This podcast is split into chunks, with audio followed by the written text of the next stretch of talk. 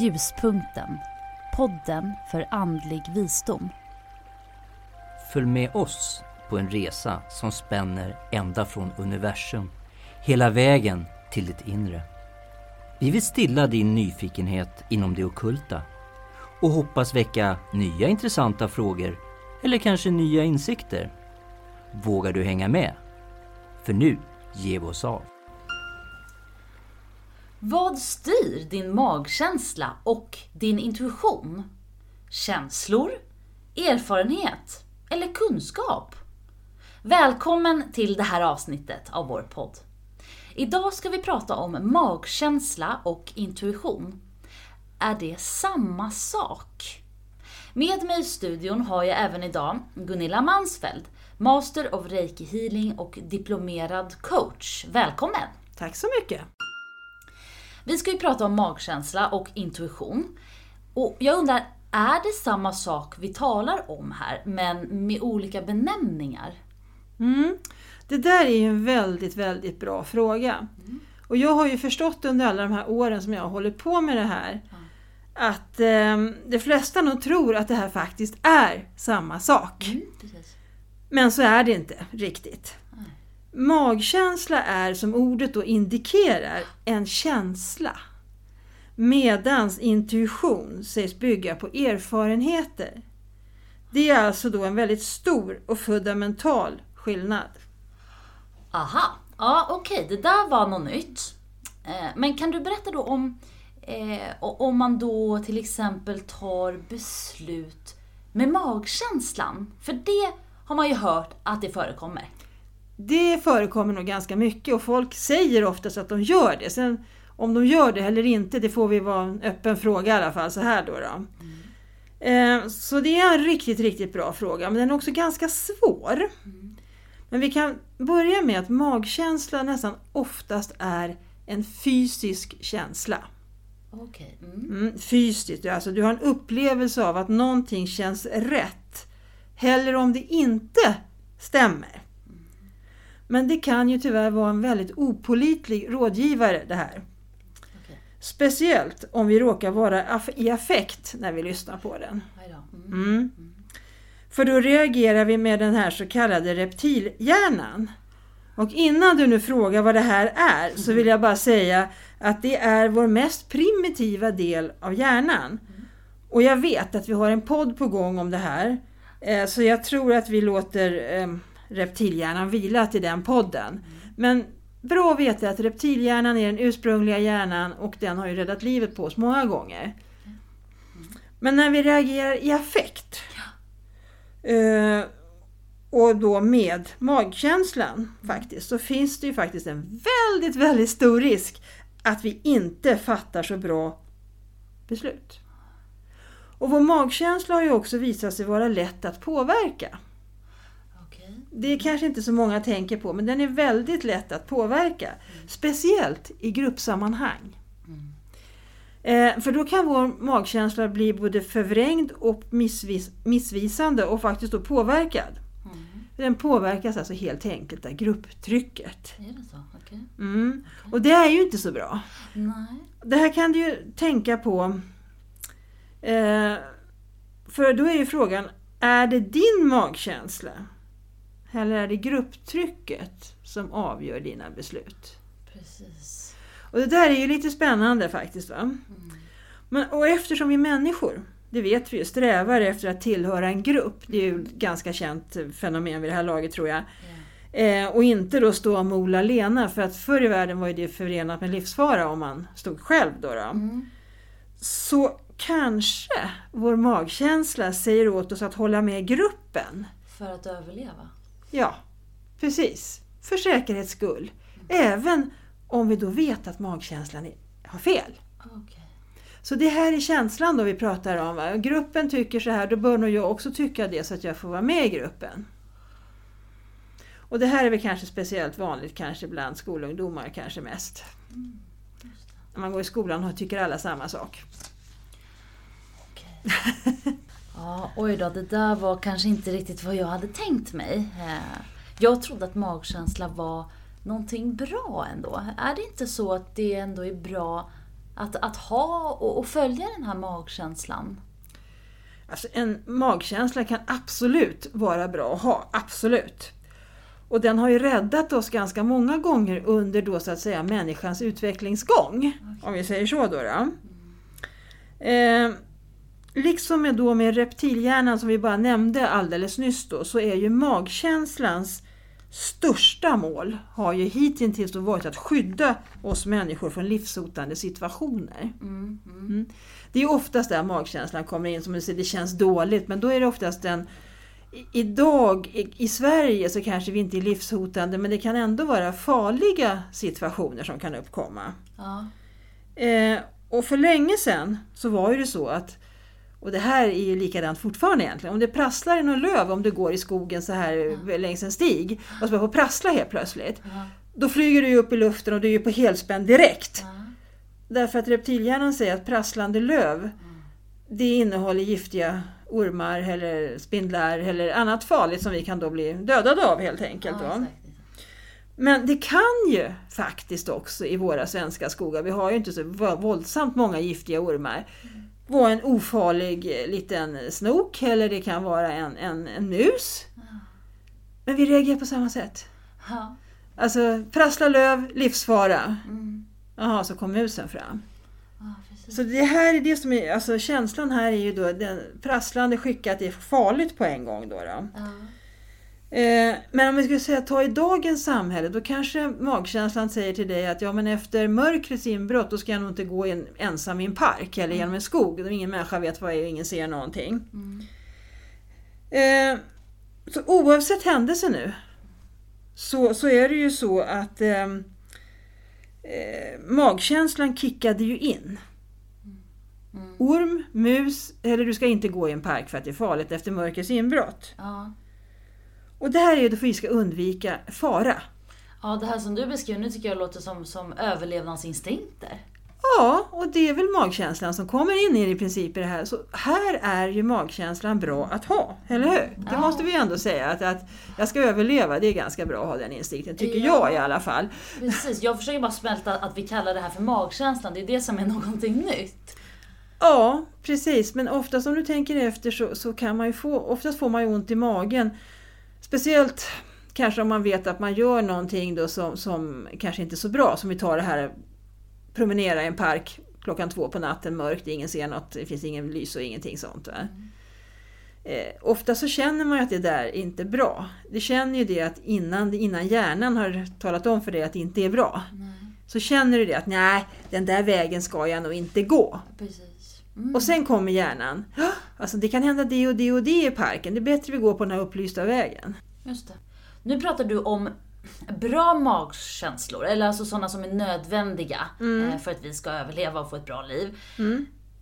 Men innebär det då också att det finns dåliga magkänslor? Förstår du min fråga? Ja, jag förstår lite grann vad du är ute efter. Och... när man pratar om magkänsla på det här sättet så kanske man inte ibland säger dåliga, men man kan säga att de är falska eller dumma. Ja, just det. Och de här grundar sig faktiskt oftast i rädslor eller grupptryck. Precis. Så är du rädd för någonting, då kan du få en dålig magkänsla för det här även fastän det inte är något fel. Jag kan ta ett väldigt enkelt exempel eftersom jag har varit hundägare i så många år. Det finns ju väldigt många människor som är hundrädda. Och som då, när jag hade våran golden retriever som var hur snäll som helst, liksom nästan dumsnäll om man nu får uttrycka sig på det sättet. Så började folk på skrika upp att jag skulle koppla henne för att de var hundrädda på flera 100 meters avstånd om hon kom gående lös i skogen. Men den här hunden gjorde ingenting som påvisade att hon skulle attackera, att hon skulle bita. Alltså hon blev mer rädd för att de skrek åt oss än tvärtom. Ja. Men det här är ju då, deras magkänsla sa ju till dem, här kommer en hund lös, det är lika med farligt, vi skriker. Ja, och det gjorde ju hunden nervös istället. Så den kunde ha blivit rädd och huggit för det. Ja. Så den magkänslan i det här fallet, den var ju faktiskt grundad bara i rädslor. Hade ju ingenting annat och då blev det ett felaktigt beteende. Just det, precis. Mm. Som inte gynnar oss då egentligen. Nej, egentligen inte. Nu hade jag ju en sån snäll hund så hon gjorde ju ingenting fast hon skrek som kniven satt i dem. Mm. Men så att säga liksom, det hade kunnat bli så den här då, vad ska vi säga, rädslan hade kunnat skapa en farlig situation. Mm. Och det här är ju då en faktiskt ganska klassisk beslutsfälla. Mm. Där som man tar det här beslutet att skrika åt den här hundägaren då liksom. Och då är oftast då den här reptilhjärnan inblandad. Mm. Och det ställer då kanske till mer problem. Mm. Mm. Magkänslan då att det är farligt var fel. Och då ställer det till mer problem kanske än någonting annat om vi säger så.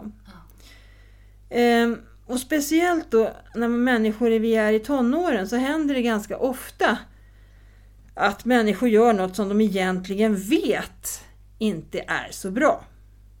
Men ett grupptryck, om vi går tillbaka till det, kan ändra magkänslan då så att det känns okej att göra någonting. Okay. Därför att gruppen tycker att det är bra, men din egen magkänsla säger från början att nej men hörru du, ska vi dricka mer öl än vad vi tål? Det verkar väl inget bra, men grupptrycket säger bara drick mer. Och då ändrar sig magkänslan till att det är nog bra att dricka lite mer här. Just det, precis. Mm.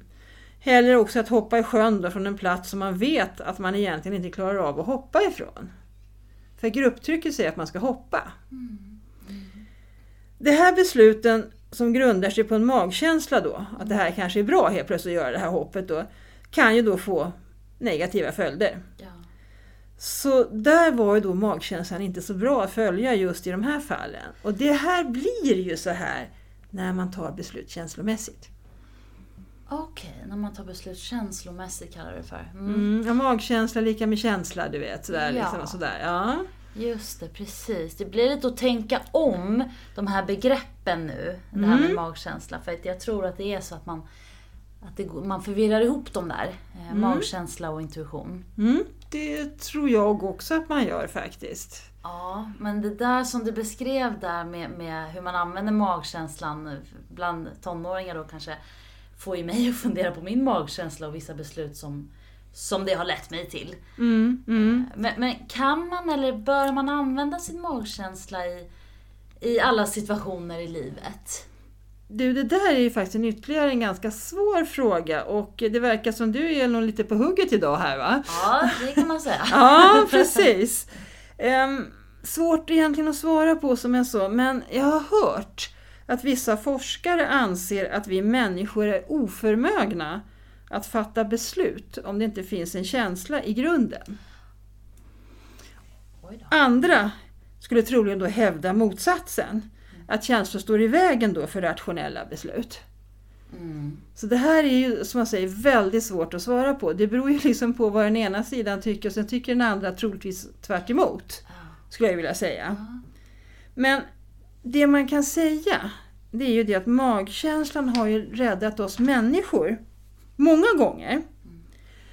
Alltså som vi pratade om, du står framför en sadeltandad tiger, spring. Alltså... Eller trampa inte ner ett ormbo, det verkar dumt. Eller liksom sådana här saker. Va? Där har ju magkänslan liksom räddat oss. Och nu är jag långt tillbaka i tiden. Men även i nutid så kan man ju säga att man... Ja, jag kanske räddas för att man ska inte klättra upp i på det där berget. Där, för det är ganska långt ner om man ramlar ner. Och då kanske man inte ska stå vid kanten och sådär. Mm. Så det finns ju faktiskt... Alltså situationer där det är bra att inte bortse ifrån den. Om vi säger så va. Precis. Och det är ju det här då liksom. Men om man då ska ta den andra sidan att man inte ska lyssna på magkänslan då. Om man då säger att nu hamnar du i en situation och så säger din magkänsla fly. Men om du ska ta reda på är den här magkänslan rätt? Är den här situationen verkligen så farlig som jag tror? Yeah. Så behöver du då börja då egentligen med att reflektera över grunden till din känsla. Ja, precis. Varför säger då min känsla att jag ska fly? Och då behöver man ju ta reda på om magkänslan är ett resultat av tidigare erfarenheter. Eller baserad på rädsla eller osäkerhet. Och hur hinner man göra det om man står i en situation där man kanske tycker att det är väldigt obehagligt. Ah. Ska man då stanna så här? Kan du vänta ett tag innan du börjar på liksom slå på mig? Kan du vänta ett tag så ska jag bara fundera ut här om det här stämmer eller inte? Ja, men jag tänkte ju verkligen precis det, ja. Alltså det gör man ju inte. Säger de fly, då springer man, va? Nej, man hinner ju inte tänka ut allt det där i en krissituation, tänker jag. Nej. Och det är liksom, det gör man ju inte. Och det är likadant som man... Du är ute i skogen och så brukar man ju säga att du ska stå still om du möter vilda djur. Ja, precis. Får du syn på en björn så kan jag garantera att de flesta springer. Ja, precis. Ja. Vilket då är helt fel. Ja, exakt. Och det här är ju problemet då, alltså, att man hinner inte. Mm. Och det är därför då som många yrkesgrupper tränar på kriser. Ja. För att magkänslan säger att du ska fly. Mm. Men om du är en brandman... Mm. Och du går in i ett hus för att rädda någon. Då kan ju inte magkänslan åt dig att fly från branden. Nej, precis. Nej, men jag tänkte lite där också att är det professionellt eller i yrke så blir det svårt att ta känslomässiga beslut. Mm. Men om du har tränat på situationen. Så jag vet ju att just brandmän, alltså de övar väldigt mycket. Rökdykarna går in kanske i container som är påtända och liksom sådär för att öva. Va? För att är man tränad på att agera på ett visst sätt, då tar människohjärnan över. Så att reptilhjärnans signaler om flykt ignoreras. Men det där med människohjärnan, det är ett område som vi inte har gått in på ännu. Nej, det är ett som vi inte har gått in på. Vi får ta det senare. Men just i det här fallet så måste man nog ta upp det lite grann ändå. Va? För att människohjärnan då tänker då rationellt. Ja, men du är tränad på det här. Du har dina tuber med dig, du har din mask på dig och du klarar det här. Mm. Och då kan man utföra det man ska göra, om vi säger så. Va? Mm. Och det gäller alla egentligen. Vi kan ta... poliser, vi kan ta militärer, det behöver inte vara så vågat ändå, vi kan vara sjukvårdspersonal. Mm. Är du tränad i någonting? Alltså det är väldigt svårt att springa ifrån blod om man är sjuksköterska eller läkare. Ja, just det. Precis. Ja, den magkänslan kan ju bli riktigt illa när man ser blod ibland. Ja, eller hur? Det här vill jag inte vara med om. Nu bara lämnar jag. Det kan inte de göra, va? Ja. Men de är tränade i att ta hand om det. Så träning kan ta bort magkänslan. Mycket bra. Då fick jag svar på den frågan. Hur man ska göra för att arbeta med det här. Med magkänslan. Precis, det är mycket träning hela tiden. Bra. Ja, det känns ju som att det blir minst 2 program till av det här som vi har diskuterat. Jag har hört mycket idag som behöver förtydligas. Det kan man ju lugnt säga. Men nu över då till intuition. Som vi nämnde i början. Som vi också ska prata om. Och då är ju frågan, vad är intuition då egentligen? Ja, nu var det ju spännande, eller hur här, va? Jag tänker säga så här att intuition kommer ju då, som många av faktiskt våra ord i svenska språket, kommer ju från latinet. Mm. Och det betyder att, bland annat, att betrakta. Intuition är att betrakta. Mm.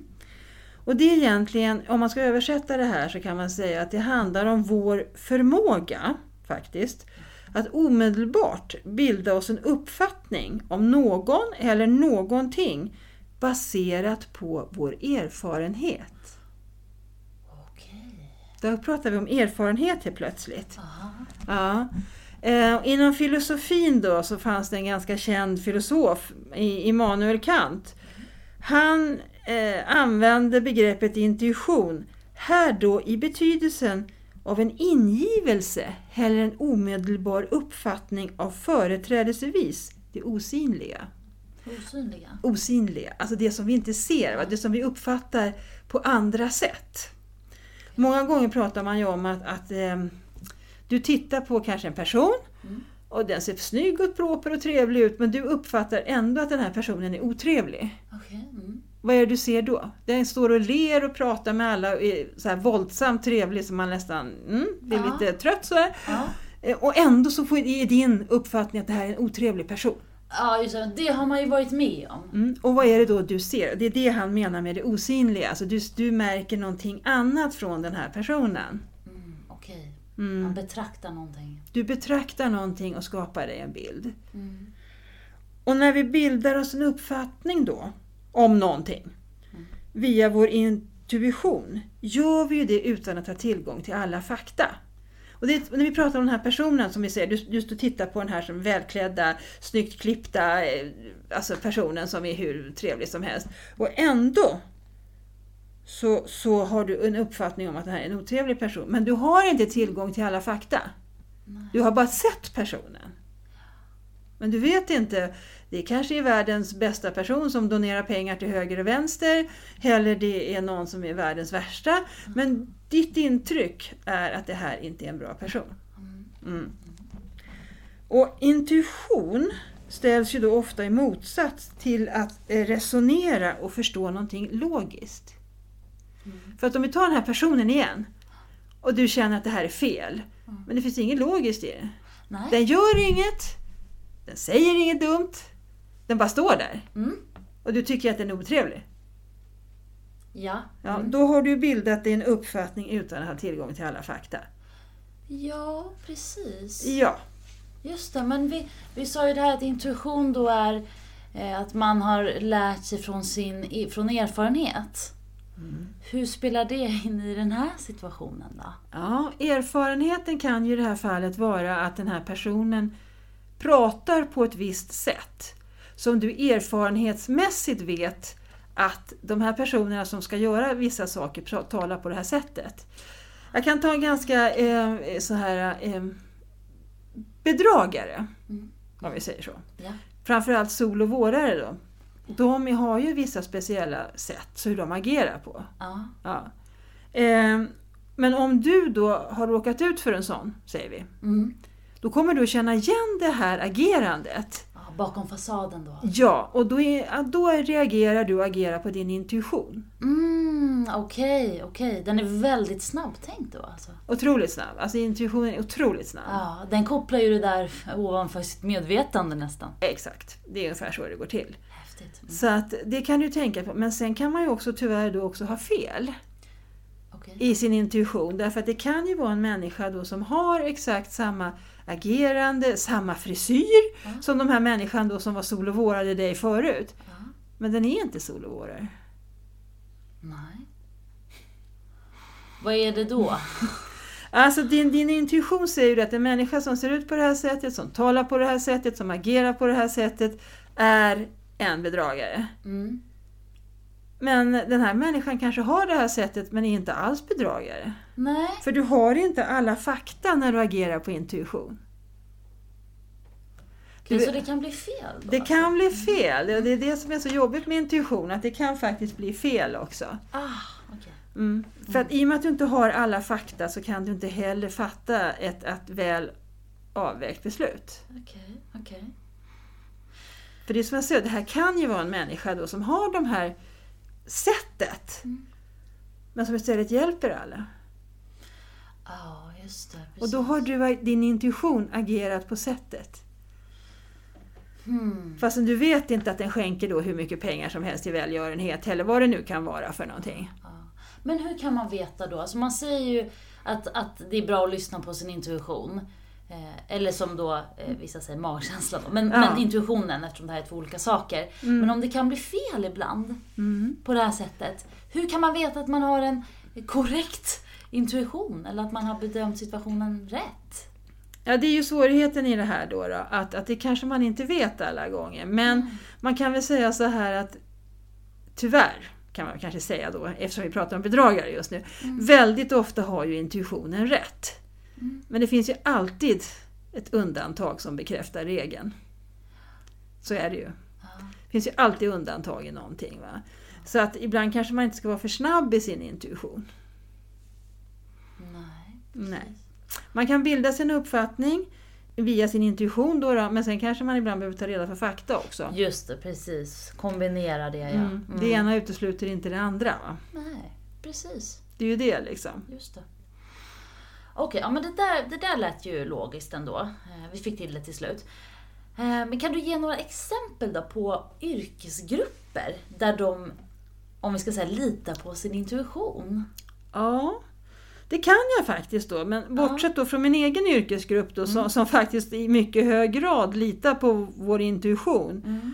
Så finns det faktiskt andra yrkesgrupper som kanske inte är så spektakulära som just den jag tillhör då. Ja. Och som i väldigt hög grad litar på intuitionen.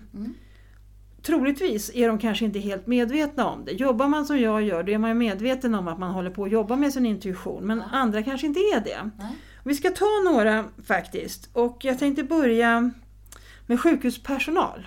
Okay. Förr i världen i alla fall så fanns det någonting som kallades för den kliniska blicken inom sjukvården. Mm. Och det är egentligen en förmåga att till exempel vid stora olyckshändelser, alltså tågurspårningar, krock med 10 bilar, alltså men du vet stora händelser då så att säga, snabbt kunna sålla ut de som är svårast alltså skadade och som då har den så kallade förturen då till akut vård. Okay. Och det här utan att ta prover. Alltså de tittade och kanske tog puls eller vad man nu så någonting sånt. Men egentligen kan man säga att det var en visuell besiktning. Okay. Skulle man kunna säga. Och ändå kunde sållade ut nästan alltid rätt. Intressant. Då har vi intuition här liksom. Okay. Och då har du intuition också som vi sa uppbyggd på erfarenhet. Oh. Att en människa som ser ut så här i det här stadiet, den är lindrigare skadad än den som ser ut så här borta. Precis, va? De kanske ser det i blicken eller inte vet jag. Men det där var ett väldigt bra exempel på intuition, hur det fungerar. Ja. Medvetandegrad eller hur de svarar. Eller, alltså jag vet inte för jag är inte sjukvårdspersonal. Men jag vet att det här är det de kallar det för. Va? Okay. En annan yrkesgrupp som går på intuition ganska mycket, det är tulltjänstemän. Tulltjänstemän? Okay. Ja! Okay. Men de har ju, om du tänker här, vi kommer till Arlanda nu, bara rasar då passagerare här från alla möjliga flighter, så bara kommer det folk bara drällande där hur många som helst som ska igenom tullen. Ja. De kan ju inte stanna alla. Nej. Alltså det finns ju inte en chans i världen att de ska kunna stanna alla, va? Ändå kan de faktiskt plocka in knarkkurirer. Och vad är det de ser? Alltså de ser ju någonting på de här personerna då. Ett liknande beteende kanske. Alltså antingen så tittar man på dem för mycket eller för lite. Alltså jag har ingen aning. Nej. Men det här beteendet gör ju att de reagerar. Oh. Och de reagerar och kallar in folk innan de ens en gång analyserat det de ser. Alltså är det någonting i blicken som jag säger? Är det någonting i gången? Är det någonting i... Går man stelt eller liksom... Går man rakt? Anstränger man sig för att inte titta? Ja, precis. Alltså, jag har ingen aning. Men det är alltså en yrkesgrupp som säger, går väldigt mycket på det. Och då är det ju någonting som de har lärt sig. Alltså att folk som har med sig knark, de gör på det här sättet. Ah, okay. Vi kan inte säga att de ser ut på det här sättet. För utseende kan ju variera. Men alltså de agerar på ett sätt. De går på något annat. Som gör att de ser skyldiga ut. På, alltså, antagligen. Inte vet jag. För jag har aldrig varit tulltjänsteman. Men det är ganska känt att de har den här förmågan. Oh. Och den tredje och sista yrkesgruppen som jag tänkte att vi skulle titta på, det är lärare. Alltså, okej. Okay. Mm-hmm. Alltså erfarna lärare, för det är alltid så. När man kommer ut ny, vilket yrke du än har, så är man ju ny, man är ovan och man har inte skaffat sig erfarenhet. Nej, precis. Man har inte byggt upp erfarenhetsbanken. Nej. Men erfarna lärare kan i en klass ganska snart plocka ut vilka elever som det inte kommer att gå så bra för i livet. Vare sig i skolan då eller längre fram då. Det ser också någonting hos enskilda individer som indikerar det här. Mm. Och de har ju tyvärr oftast rätt. Okej, spännande. Ja, för deras intuition då parad med erfarenhet gör det här möjligt för dem då att göra det här. Och jag är inte lärare så fråga mig för Guds skull inte vad det är de ser. För jag har inte en susning. Nej. Men alltså det är ganska klockrent. Okay. Mm. Jag har hört liksom så folk som har sagt som jag har känt som har varit lärare. Ja men det där såg vi redan i ettan. Att det så att de skulle hamna snett eller någonting sånt där. Bara, okay. Hur såg de det? Alltså så tittar man kanske på sin egen klasskort där. Alla ser helt normala ut så hur kunde de se det? Exakt, precis. Men det är faktiskt ganska vanligt att den yrkesgruppen också klarar av det här.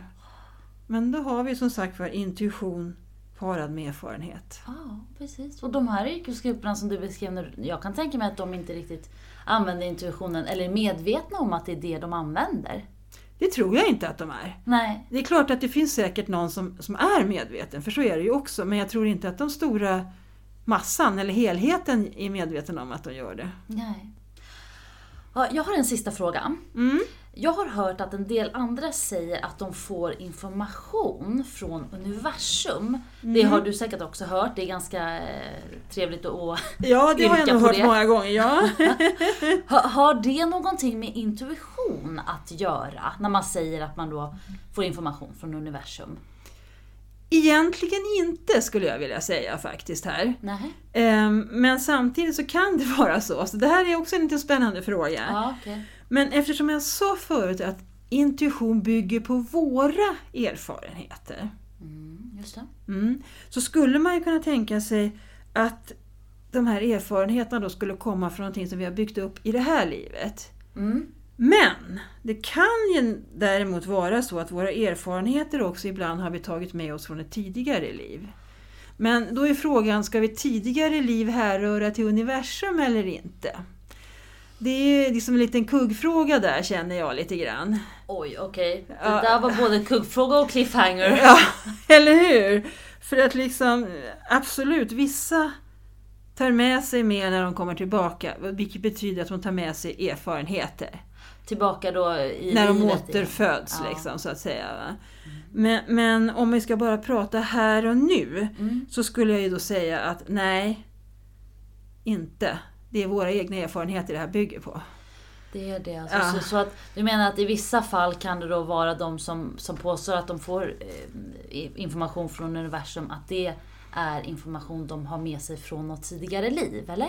Det skulle kunna vara så tidigare liv, men får du oftast när man jobbar med det här och du får information från universum då kommer det ju oftast inte från en själv och inte från ens tidigare liv heller, utan det kommer ju någon annanstans ifrån som är lite mer diffust kanske. Det var väldigt diffust. Ja, om vi säger så. Det här någon annanstans är väldigt diffust då, så att, nej, jag skulle nog faktiskt vilja hänga fast vid det här att intuition bygger på våra erfarenheter. Alltså, och sen om universum vill lägga sig i och komma med några, vad ska vi säga, erfarenheter eller liksom påståenden.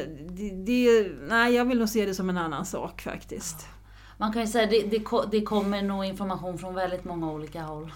Absolut, men om vi nu bara håller oss till intuition så säger jag erfarenhet. Erfarenhet? Ja.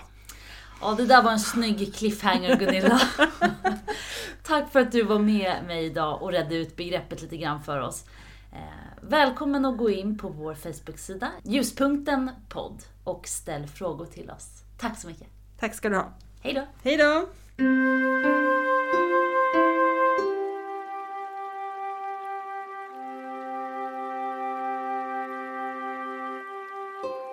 Ljuspunkten, podden för andlig visdom.